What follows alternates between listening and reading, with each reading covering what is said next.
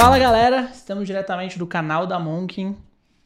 Um episódio super especial para falar de uma parceria mais especial ainda. Agora somos parceiros do Hub de Inovação do INSPER, Monkin Hub de Inovação. Vamos gerar bastante conteúdo, bastante material.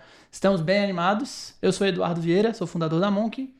Eu sou Rodrigo Terra, sócio do Eduardo Vieira e diretor de estratégia e negócios da Monkin também. Estamos aqui com o Rodrigo. Se pudesse apresentar e falar o que é o Hub de Inovação e Empreendedorismo, Paulo Cunha. Opa, vamos lá. Eu sou o Rodrigo Amanteia, sou é, responsável pelo Hub de Inovação e Empreendedorismo Paulo Cunha, no INSPER. Também sou professor na, na área de inovação. É, o Hub é, foi criado no final de 2019, né, uma homenagem da, da Fundação Haddad ao Paulo Cunha, e foi criado com a missão de conectar problemas reais da, de organizações com o, com, com a escola. Né? E a escola, então, é, ajudando a solucionar esses problemas né, que, que, que vêm de, de diferentes organizações. E, então, a gente está atuando ali desde 2020, né? o Hub ficou fechado um bom tempo com a pandemia, o campus ficou fechado.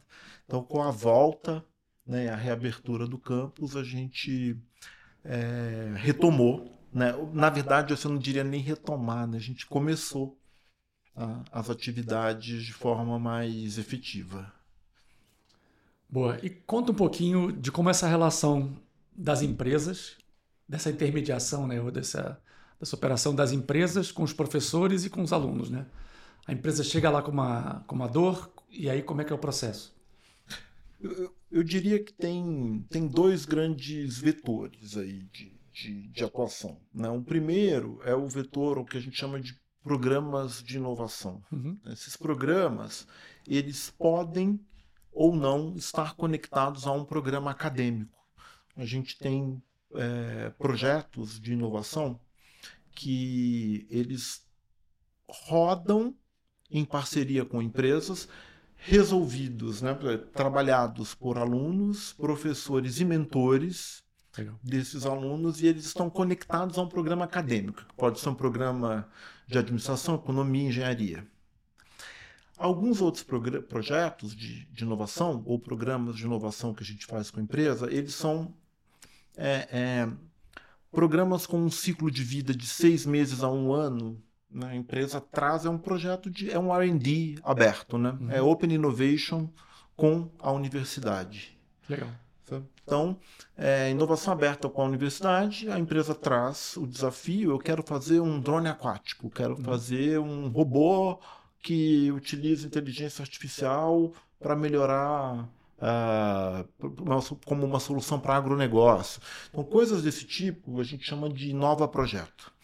E ali o, o, a gente monta um time, então, de professores e alunos. Os alunos são estagiários da, da empresa, né? A gente criou um mecanismo para que esses projetos aconteçam usando os laboratórios da escola. A gente tem uma série de laboratórios, né? Laboratórios de inteligência artificial, cloud computing, tem Tech Lab, Fab Lab.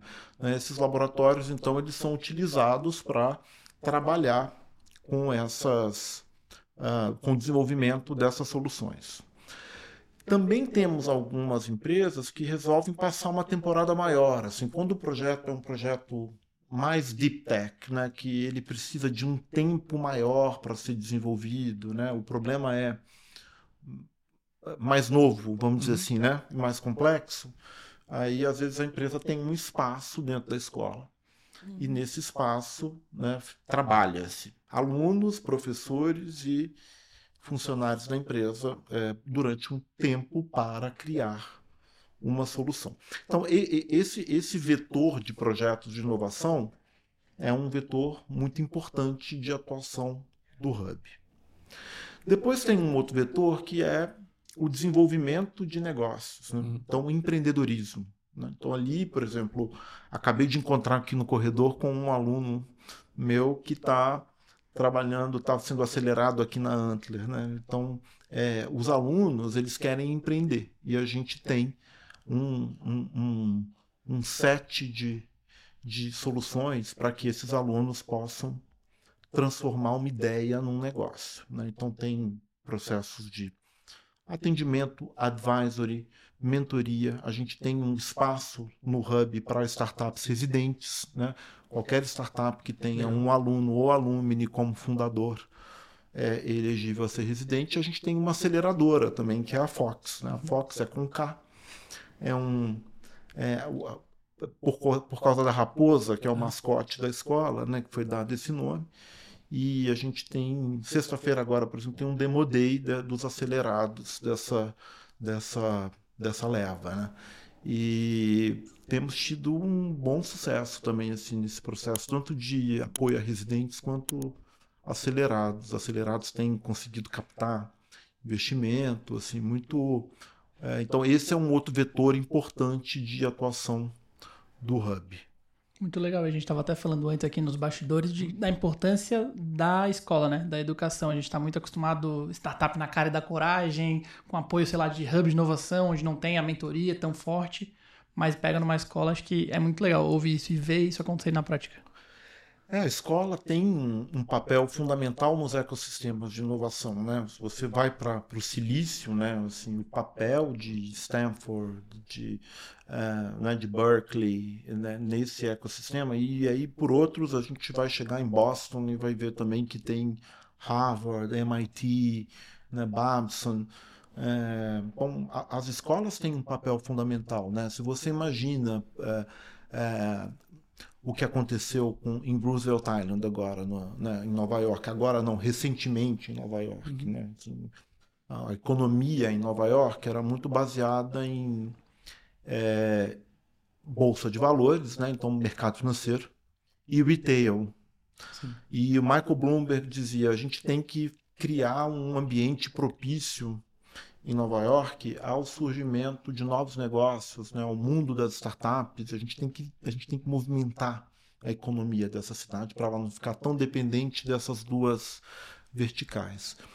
E ele faz, eu não sei se você sabe da história, mas ele lança um, uma, um edital né, onde chama-se uma universidade que ocuparia a Ilha Roosevelt, que estava bastante desocupada, uhum. e ele faz o leasing da ilha por um dólar por ano, se não me engano. É uma coisa muito. É, não sei se é um dólar por 150 anos ou um dólar por ano durante 150 anos.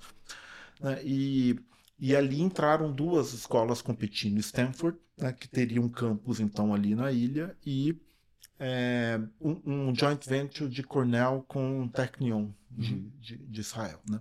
que acabaram ganhando. Então, a Cornell Tech está ali por conta disso. Assim, Precisava-se ter uma escola ali para exatamente criar um ambiente propício né, à pesquisa e a desenvolvimento de novos negócios. Né?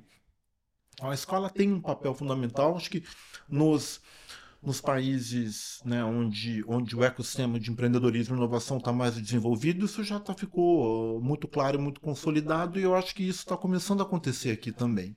Acho que, uh, então, acho que aí o Hub ele chega num momento, um momento importante assim, para né, trazer é, esse, esse complemento mesmo para o uhum. ecossistema de inovação de São Paulo.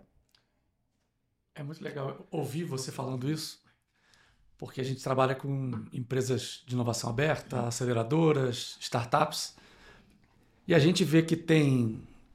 O mercado necessita de empreendedores que geram suas startups, mas o mercado corporativo também precisa de profissionais que já tenham vivido isso. E não existe um curso de empreendedorismo numa escola como o INSPER ou no, no Hub. E acaba que as empresas têm que trazer outros profissionais de outras áreas já no momento de carreira diferente para ensinar o, o, processo de inovação. E da forma que vocês estão fazendo, acredito que já saem do, dos cursos com essa pegada, o que facilita e fomenta muito o mercado. Né? Perfeito. Eu acho que é, a gente tem uma forma muito incorporada já no currículo né, o, a educação empreendedora. E inovação dentro de uma empresa, né, se você tem um skill empreendedor, é, é muito mais fácil. Né? Assim, acho que um, um, as, a, os skills são muito complementares, assim, são muito relacionados. Né? Você vai pegar. É, toda a lógica, por exemplo, do effectuation da, da, da Sarasvati. Eu sou fã da, Uhum. do trabalho dela, né? Que é como que você pega recursos que estão disponíveis e você transforma isso em negócio efetivamente. né? É, ela usa, né, não sei se vocês conhecem o trabalho não dela, conheço. mas é interessantíssimo. Assim, ela fala do Airbnb, né? O grande exemplo dela é o Airbnb. O que estava acontecendo na, na, na fundação do Airbnb? O, o- os caras estavam no meio de um Burning Man que ia começar, tinha uma série de eventos acontecendo em São Francisco, não tinha hotel, eles tinham uma plataforma, eles conheciam as pessoas que, na época que Burning Man era ainda um evento de uma comunidade mais fechada, e eles falaram: olha, quem tem um quarto para receber as pessoas que estão vindo de fora, né? Então coloca um colchão de ar, né? E, e, a- e- e coloca a pessoa para dormir num quarto extra. Eles criam essa plataforminha ali de né, para que isso acontecesse. Então, isso é a lógica do effectuation. Né? O problema que você tem agora, a melhor forma de resolver o problema com o recurso que você tem. E ela cria essa, esse conceito do, do, do effectuation. né? Ela usa o exemplo, por exemplo, de fazer alguma coisa com o que você tem na geladeira. Né? O que, que eu vou cozinhar hoje? Fala, olha o que, que tem. né? E não ir lá no supermercado, fazer a lista, pegar a receita. né? E, e isso é, ela, ela faz a partir de uma conversa, de uma rodada com 200 empreendedores de sucesso e ela vê o que, que essas pessoas têm em comum. Né? Quais são essas, essas características? Então, isso tudo está muito relacionado com a visão baseada em recurso. Né? Hoje, quando a gente fala de estratégia, né, ensinar estratégia, Uhum. discutir estratégia com o CEO, né, é, a gente fala assim: qual é o teu recurso para seguir, né, para construir vantagem O que, competitiva? que tem na geladeira, né? O que, que tem na geladeira? Certo? Né, porque é assim que você vai construir vantagem competitiva. Legal. Né? Então, inovar e empreender Uhum. está muito relacionado uma Sim. coisa com a outra. né? Super conectados. Super conectados. É. né? É muito legal porque também a gente, já falou, a gente fala muito com vários players de inovação, principalmente corporações, né, que são o nosso principal, são nossos clientes, é quem a gente gera conteúdo, é quem tem mais dinheiro para investir também né, nessas, nessas coisas, então acaba estando todo dia falando com essa galera. É, e quando vê você trazendo muita teoria é, e um pensamento mais acadêmico e com metodologia, sabe? Dá pra ver que a inovação a longo prazo vai ser algo que vai crescer muito, sabe? Hoje, é, acho que dentro do que o Terra falou, a gente olha a galera de inovação, todo mundo caiu na inovação sem querer. Talvez tenha o espírito empreendedor, mas caiu na inovação sem querer. Então, mas tem um caminho para trilhar de educação, de metodologia, que acho que tá indo um pouco longe das empresas, eu sinto isso.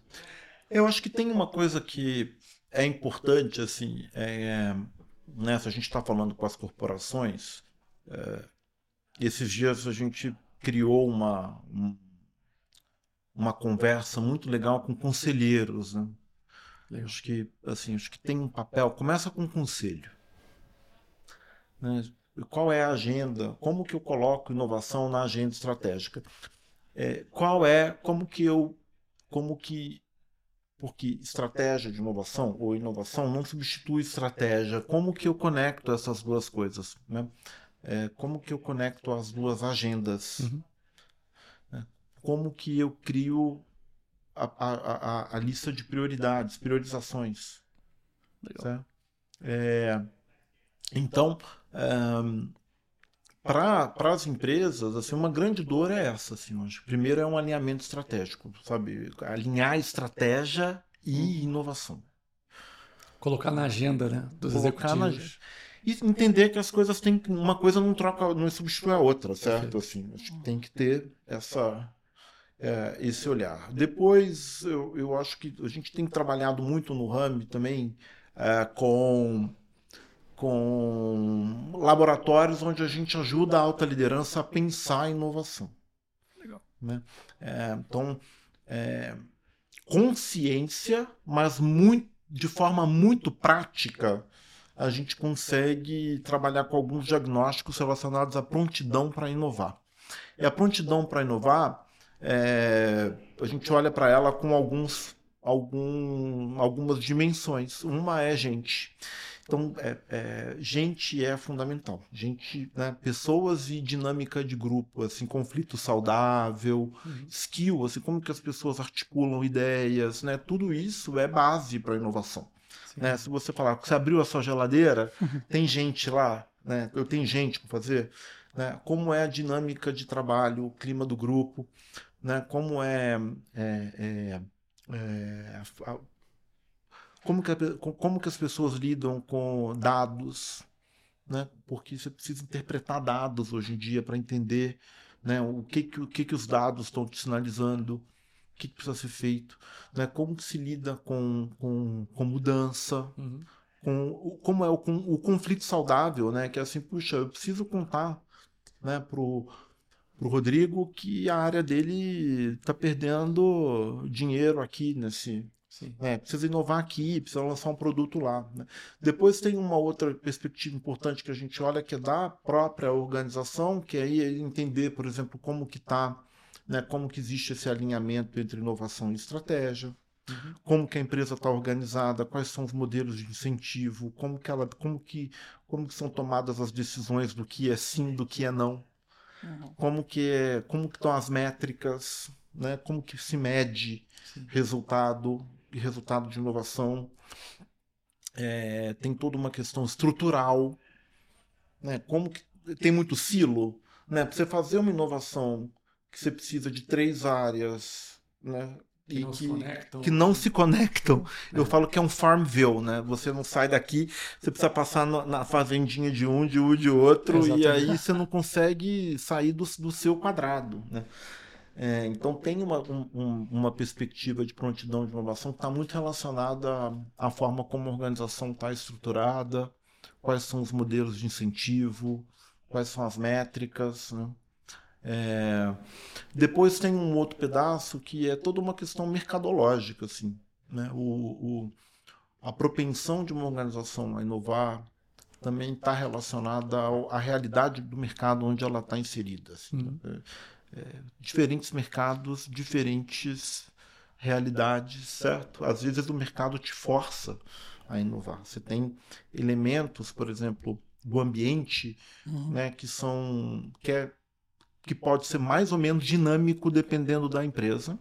Você tem uma questão de intensidade de competição, né? Quantos quantos competidores tem ali? Uhum. Com quem que você está competindo? Né? O dinamismo diz muito respeito à escolha. Né? A dinâmica, como, que, como que as pessoas escolhem fazer negócio com uma marca ou com outra. A margem também, né? Margem de lucro. Total. Né? Tem varejo e que é muito apertado, bebidas, é, é tudo muito apertado. Então, qualquer movimento que você faz quebra a empresa ou dobra o valor da empresa, né? Exato. E tem casos, por exemplo, que você tem né, novos entrantes que entram e jogam as margens para baixo. A gente tem entrada de produto chinês. Eu fiz um, um trabalho para um cliente que, né, que sofreu com a entrada de produto chinês. Assim, e eles responderam de um jeito super bacana, assim, como se eles eram fabricantes, mas eles viraram também um marketplace onde eles colocavam produtos, inclusive dos concorrentes. Assim. Uhum. Ah, né, é, mas é um caso muito muito ímpar, né? De você pegar a sacada, já que eu não posso brigar com a concorrência, eu vou vender o de todo mundo é. e eu vou ganhar dinheiro de todo jeito, mas produzindo e vendendo e também revendendo produtos mais baratos para quem Sim. usa preço como critério de escolha. É, mas talvez é, pegando é, talvez fazer essa movimentação é algo ímpar, mas as empresas estão cada vez fazendo coisas muito diferentes. Sei lá, pega o Zé Delivery. Quando a gente imaginar, 10 anos atrás, que a Ambev ia lançar um aplicativo? Nunca mas faz sentido para o modelo de negócio, para o que o mercado está indo. Então, acho que as empresas estão fazendo movimentações ímpares, mas que foge até do modelo que há 10 anos eu falo, não, essa empresa nunca faria isso. Pois é. E, e o Zé Delivery é um caso bem interessante que a gente, né, a Ambev está muito próxima lá da escola, a gente podia até falar dele num, num dos nossos próximos legal. podcasts aqui, porque é bem, bem legal. É, e o outro elemento que acontece aí também naquela questão de mercado é choque exógeno, né? Uhum. E a gente vem vendo, a gente teve um choque exógeno muito típico que foi a pandemia. Né? Verdade. Assim, a pandemia de Covid, é, ela forçou uma adaptação da noite para o dia, né? Então, inovar é, é, se adaptar. Uhum. Inovação é adaptação. Está tudo funcionando de um determinado jeito dentro da empresa. Num belo dia você fala assim, teve uma pandemia. Todo mundo teve que invariavelmente rever, né? Foi todo mundo para casa, a gente teve que é, mudar a forma de trabalhar, né? a forma de entregar, a forma de vender. É... No começo você estocava alimento, papel é, higiênico, né? Exato. E depois viu-se que a distribuição de certa aguentar, forma segura e aguentar. Exato. Né? Então, isso é uma perspectiva mercado. Sim. Tem, tem uma perspectiva também que a gente gosta muito de olhar, que é uma perspectiva tecnológica, né, que ela é muito relevante hoje em dia. Né? A gente tem aí ondas tecnológicas né, que uhum. elas vão fazendo uma avalanche de mudança nos negócios. Agora é a inteligência artificial, né, que é a grande mola da vez, assim, e, e que vai trazer, né, mas assim, já foi, né, é, é, a internet banda larga, por exemplo, foi uma grande mudança que Sim. teve, né, assim, quantos negócios puderam ser criados por conta, uhum. né, de, de disponibilidade de, de banda e de possibilidade, por exemplo, de streaming, Quantos né? morreram também, né? Quantos morreram também, né? Então são grandes ondas tecnológicas que e a gente gosta muito de olhar né, nessa perspectiva com as empresas, o que são tecnologias nas quais a empresa deve ser a protagonista, é o que a gente chama de technology push, né? Assim, uhum.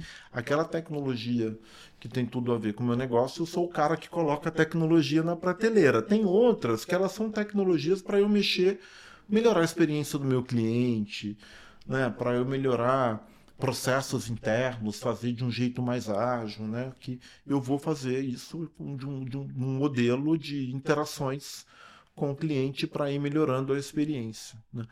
É, então a tecnologia, ela ela é um, uma, outra, uma outra perspectiva muito importante que deve ser olhada. Né? Quando a gente olha para a prontidão de uma empresa para inovar, assim, o quanto ela consegue lidar com as tecnologias e quanto ela tem clareza daquilo que é estratégico para ela, que ela vai falar, eu sou o protagonista aqui, uhum. eu vou, né? eu vou puxar, e aqui eu vou seguir. Né?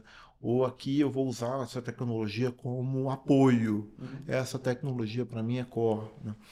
É, isso é importante também olhar.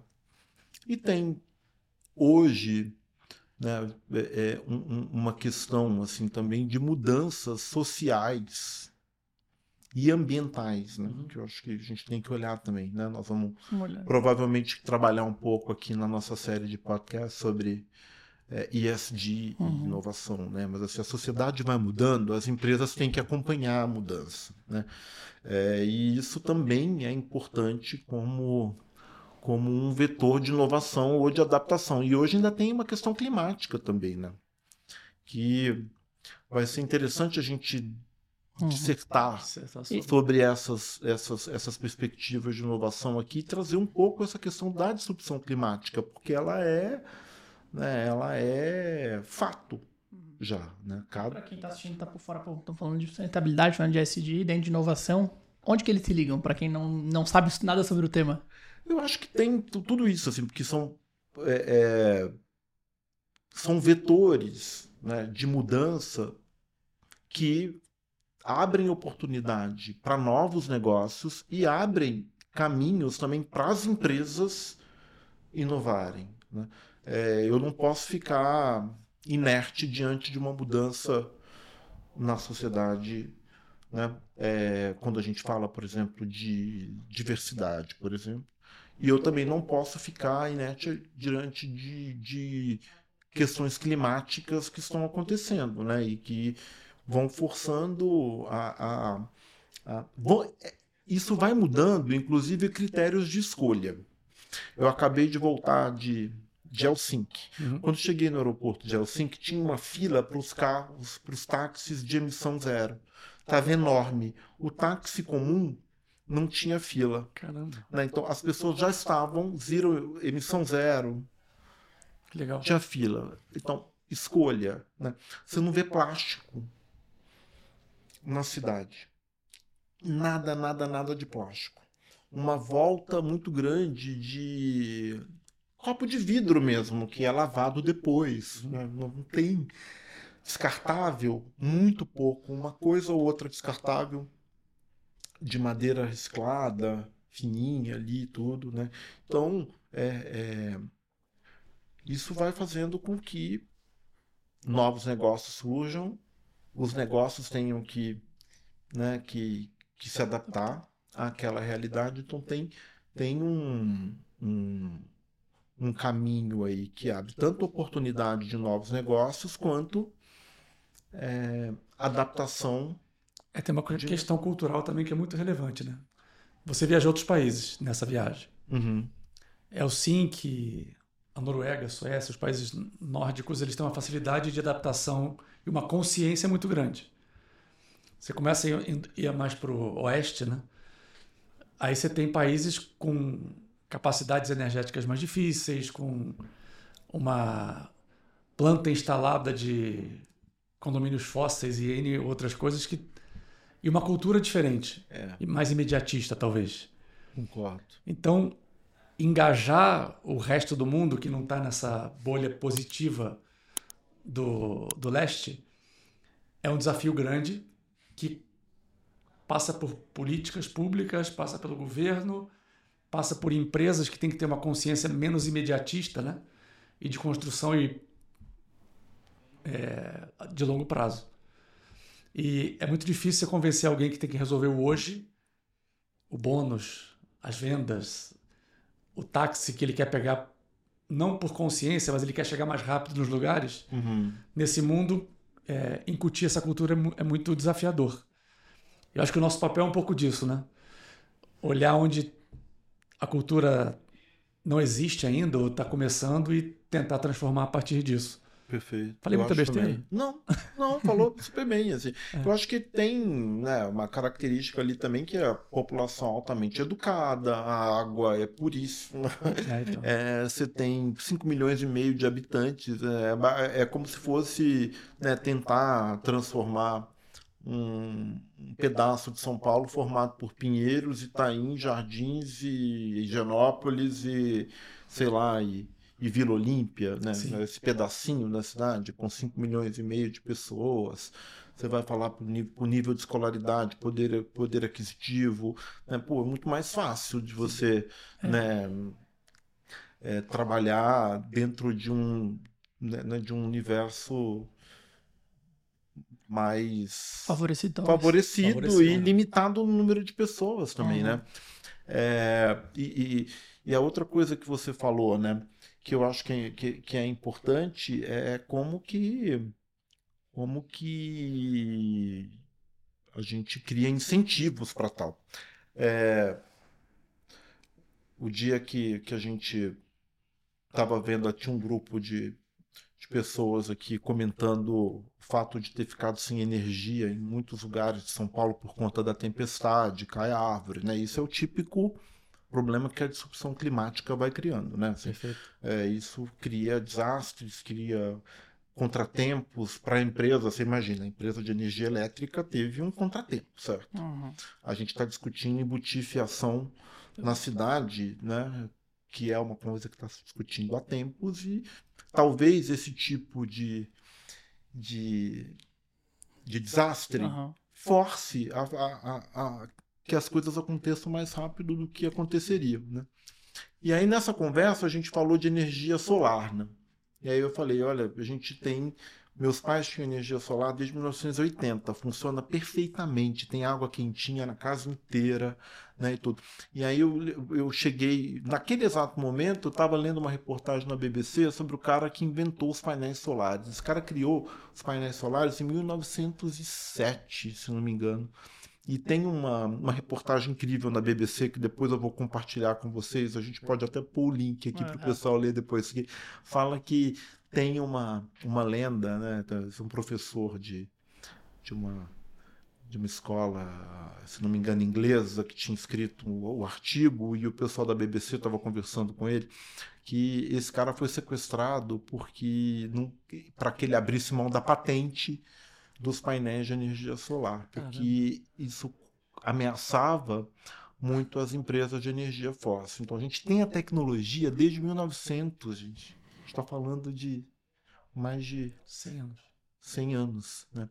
Então, é... poxa, o sol tá aí, né? E a gente podia estar tá num outro caminho, assim, por que, que a gente não tem ônibus elétrico na cidade inteira até hoje? Sim. Moto, sabe, uma poluição sonora horrível, né? E a gente moto podia ser moto elétrica, né? Podia ter incentivo, podia ter. É, então, é, eu, eu acho que isso vai isso vai ter uma um lugar agora também de. É, no Brasil está começando a se difundir, a crescer. São Paulo não emplaca mais ônibus a combustão, né? Só ônibus elétrico. Então, a médio prazo, talvez a, os ônibus mudem. Médio e longo prazo, né? Uhum. Mas acho que começou uma iniciativa. E acho que inovação é sobre isso, né? Como, como a gente estava falando no início, é, é de cima para baixo. Uhum. O CEO e o conselho têm que, de certa forma, impor a faísca e tem que cobrar, né? Que você falou dos KPIs, você falou da, da, da capacidade de gestão. Eu acho que em todo tipo de inovação que a gente está conversando tem um ciclo muito parecido. Uhum. Que começa com vamos fazer, é importante para a empresa, a gente estava até falando um case da Visa que foi para o bônus dos executivos. Se vocês não fizerem iniciativas com startups para inovar no nosso negócio, o bônus vai ser menor. É o melhor jeito de funcionar. Mexe no bolso. Mexe no, órgão que mais dói, né? O bolso. É. Mas legal. Acho que a gente já conseguiu dar uma, uma geral do que é o Hub, de quem é o Rodrigo, né? E como a gente pode nós, Monk, Insper, Edu, Rodrigo e Rodrigo, podemos e vamos conduzir todo o processo da temporada que a gente vai falar de inovação, ISD. Vamos ter convidados incríveis, que a lista está em segredo ainda, mas em breve a gente vai divulgar. Vai divulgar. É. E... e a importância também da gente criar conteúdo e educar o mercado quanto a isso, né? A gente uhum. vai trazer pessoas que entendem disso, que sabem. Então, isso tem uma importância absurda. A gente fala que a comunicação e a inovação estão ali quase que juntas, porque se não falar, não vai ninguém vai inovar. Se não educar para dentro de casa, ninguém vai fazer. Se não educar para fora, ninguém vai saber o que estão fazendo. Então, Uma pergunta, assim, como é que você enxerga a parceria do Hub com a Monkey? Ah, eu acho que isso vai ser barato, assim, vai ser muito legal. Eu estou super entusiasmado porque eu acho que, né, são, acho que a gente tem skills complementares, né? Assim, acho que a gente tem um olhar para para a parte mais técnica, né, de olhar para diagnóstico, para possibilidade, para formação, para né, para intervenção junto aos CEOs, aos conselheiros, ali para diagnosticar né, capability da empresa para inovar e vocês né, com, com todo o olhar para a comunicação, né, eu acho que a gente pode fazer isso de um jeito muito mais interessante, mais divertido, mais acessível. Sem dúvida. Né? As pessoas podem poder ouvir na academia, né? Tá lá fazendo esteira e ouvindo a gente no. É verdade. Né? Alguém pode estar escutando a gente agora. Agora, Sem dúvida. Então, eu, eu acho que tem uma complementaridade, acho que a gente pode levar um, né, uma. Sem dúvida.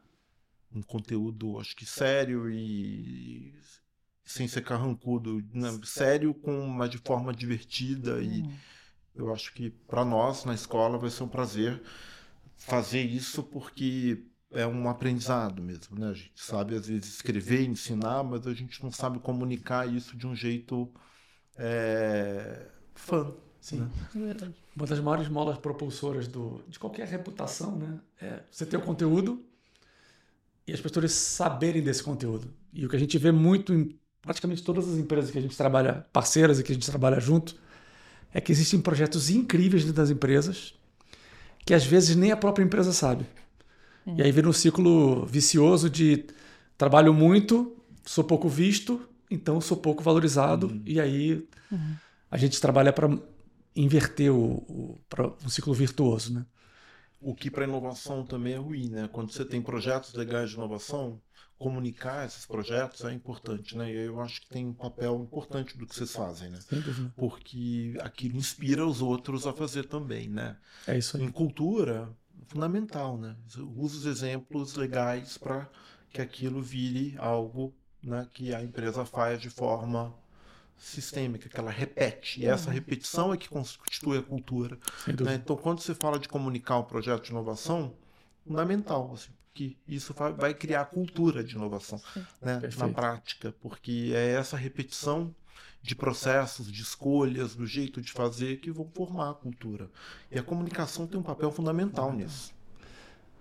Esse episódio vai ter pergunta surpresa no final? Acho que pode ter, né? Então, você, por favor. Para quem é a pergunta? Eu, eu faço para você? Não. Você, não, você pode fazer uma também. Pode fazer. É, Vamos fazer a nossa você. tradicional e você fica livre para fazer, fazer uma para a gente. Tá Excelente ideia. Boa. Gostei. Em todo, todos os episódios junto com o Hub do Insper, então vai Vamos ter essa fazer, pergunta exatamente. dos dois lados. Opa, agora. Inovação. Tá vendo? Juntou três pessoas com repertórios diferentes, saiu uma novidade. É verdade. Legal. Quer fazer? Não, vamos lá, tá. eu faço. Vamos ficar. É, a gente está se conhecendo agora, né? A gente vem fazendo reuniões, vem se, apro se aprofundando na relação, mas você é uma pessoa com uma história muito legal, que depois a gente tem que fazer o pessoal conhecer com mais profundidade. É, que dica você daria para alguém que você conheceu hoje? Qualquer dica. Qualquer dica. Opa. É, eu não poderia deixar de dar essa dica, porque eu acredito muito nela. Acho que, assim, é, nunca pare de aprender. Eu acho que aprendizado é uma coisa né, que é fundamental para inovar, para qualquer coisa, assim, né? Acho que sempre aprendi uma coisa nova todo dia, assim, né? O que, que você, com quem você aprendeu? Eu acho que o, o, o aprender coisa nova tem que ser um, um processo, né? Para a vida toda. E cada vez mais isso é, é, é necessário, né? Para você se manter vivo mesmo, né? Acho que já tem até estudos que mostram longevidade relacionada a essa vontade de, de aprender coisa nova, né? Então, eu acho que isso é uma coisa que eu acredito muito e que eu daria como dica aí, tanto, né? Acho que vá, vá mais, vá, vá, vá além, né? Tente Sim. aprender, quando eu falo aprender, no sentido de não fica na não fica muito na superfície, né? Porque eu acho que isso é, precisa ir mais a fundo, né? Precisa é, fazer uma, mais, mais, mais umas duas perguntas, né? Tem, cria a sua pergunta surpresa é, do dia, né? Legal. O que que você vai fazer, vai, vai questionar ou que você vai procurar saber mais, né? Então, qual vai ser a sua pergunta surpresa do dia? Sobre o que, que ela vai ser? Sobre qual tema? Né? Acho que é, isso é fundamental, assim. Tem um negócio que o Edu fazia no ano passado, em linha com isso, que ele anotava o grande aprendizado eu faço, eu faço, do dia, todos os dias. Ah, que legal. Então, é muito legal esse uhum. processo de reflexão. E dentro do que, ele, do que o Rodrigo falou, é, e dentro dessa anotar os grandes aprendizados, eu no colégio, na escola, em Floripa, eu não era um excelente aluno. E eu tinha muita ideia de, nossa, educação, isso tudo não é legal. Uhum. Quando eu comecei a trabalhar e vi. Tem coisa que eu gosto muito, por exemplo, falar sobre inovação. Nossa, eu quero aprender, eu quero ler os materiais que você falou, já quero pesquisar. Então, assim, acho que talvez as pessoas mais novas tenham um olhar muito, não, educação, estudo não é legal, é, é uma obrigação. Quando você começa a estudar e aprender o que você gosta, faz uma diferença absurda, assim. Acho que e te leva a lugares que você nunca imaginou. Tipo, a Monk tá fazendo uma parceria agora com o INPE. Super legal.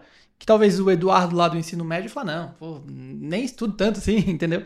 Então é, acho que a educação pode fazer muita coisa e aprende o que você gosta, né? Vai atrás do que você gosta. E eu acho que você colocou uma coisa que, né, o... todo mundo gosta de aprender. Eu imagino que o que acontece às vezes é é, talvez você não tenha descoberto ainda o que você gosta de fazer, né? Isso. Porque talento, é, para mim, é personalidade no lugar certo. A gente tem uma, né, um olhar para para desenvolvimento de liderança, né? Assim, como que você vira um profissional melhor, né? E a gente fica ah, corrigir falhas, mas às vezes você fala assim, qual é o ponto forte, né? O que você gosta mesmo de fazer, né? Qual é o teu propósito? Porque essa discussão ela é muito relacionada né, a, a, a, empreendedorismo. Né? A gente vê que os caras que são ótimos empreendedores, normalmente eles têm um propósito muito claro, as pessoas assim caem de cabeça uhum. naquilo, elas acreditam, né? elas vão né, com, com, com muita crença de que aquilo é o que elas têm que fazer, o que elas gostam, acreditam de verdade. Né? Mas isso é válido para todo mundo. Né? É, porque se você está fazendo o que você gosta, aprender é, é consequência. consequência. É legal. Né? Porque, né? Então eu acho que tem uma questão também assim de, de isso deve ser algo que, que te motiva, né? Sim. E se não está motivando, talvez assim você não descobriu ainda qual a sua grande vocação, né? O que Sim. que te o que que te que te motiva. E isso para inovação, para empreendedorismo é fundamental, né? Então, assim, para a vida. Tem que ir para a vida, exato. É. Né? Porque é, fica tudo muito mais legal, né? Uhum. Você quer fazer uma pergunta para mim ou para o Edu? É, vocês Nessa pegaram, eu vou, vou, pensar, por exemplo, então eu, eu, vou, eu vou pensar uma pergunta aqui surpresa para vocês. Assim, é para um ou para outro? Você tem que escolher. Não. eu não, posso não. fazer a pergunta. Aberta? Os dois, não? Pode. Ah, Aí pode. É. é. Eu, eu acho que tem uma questão assim que, que eu queria saber de vocês, que é, é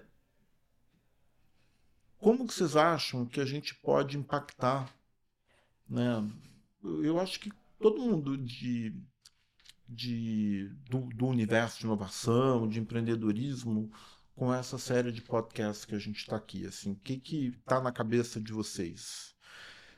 Eu tenho algumas coisas na minha cabeça e a gente nunca fez esse esse cheque de, de impacto mesmo, assim, Sim. assim, falar assim, isso aqui que a gente quer que no final dessa série né, as pessoas falem, assim, puxa, essa série de podcast Quero impactou mais. dessa forma. E quero mais. Eu, eu tenho mais resposta. Depois você pode eu complementar. Boa.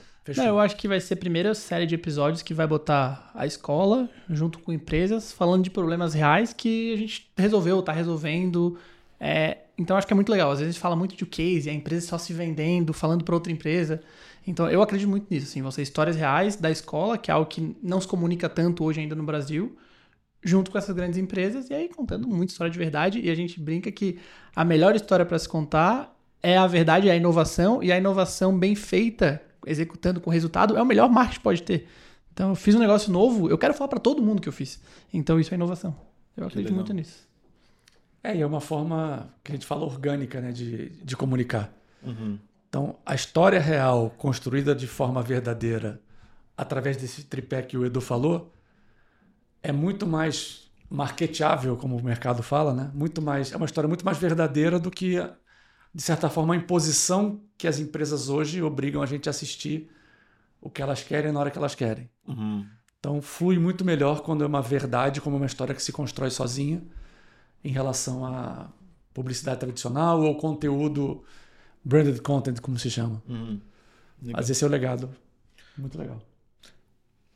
Eu acho que tem a ver com o que eu falei, que eu acho também na né, resposta para a pergunta de vocês e o que vocês responderam, né? Acho que, que, que, as pessoas aprendam e se inspirem com, com as histórias que a gente vai trazer, né? Eu acho que e que seja material de apoio, né? Que seja material de apoio. Boa, Falar, olha, olha o conteúdo é. que a gente fez aqui, teve esse assunto. Nossa, tem gravado isso, é muito rico. Se a gente for ver, é algo muito rico que a gente vai ter na mão e que seja divertido também, né, para todo mundo, né? Porque é, se aprender uma coisa nova e ainda passou o tempo e eu nem vi, né? Que bom.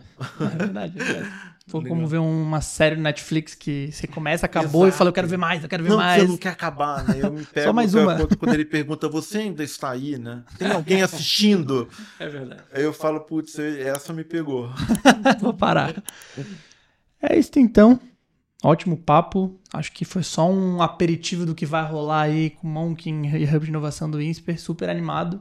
E brigadão por estar aqui com a gente. Brigadão pela parceria. Obrigado, Terra, pelo apoio. A gente, a gente tem cada vez menos dividido esse, esse espaço, mas acho que tinha uma causa muito importante para vir aqui hoje. Então, muito obrigado mesmo. Obrigado a vocês. Né? Até a próxima. Até a próxima. Valeu, galera.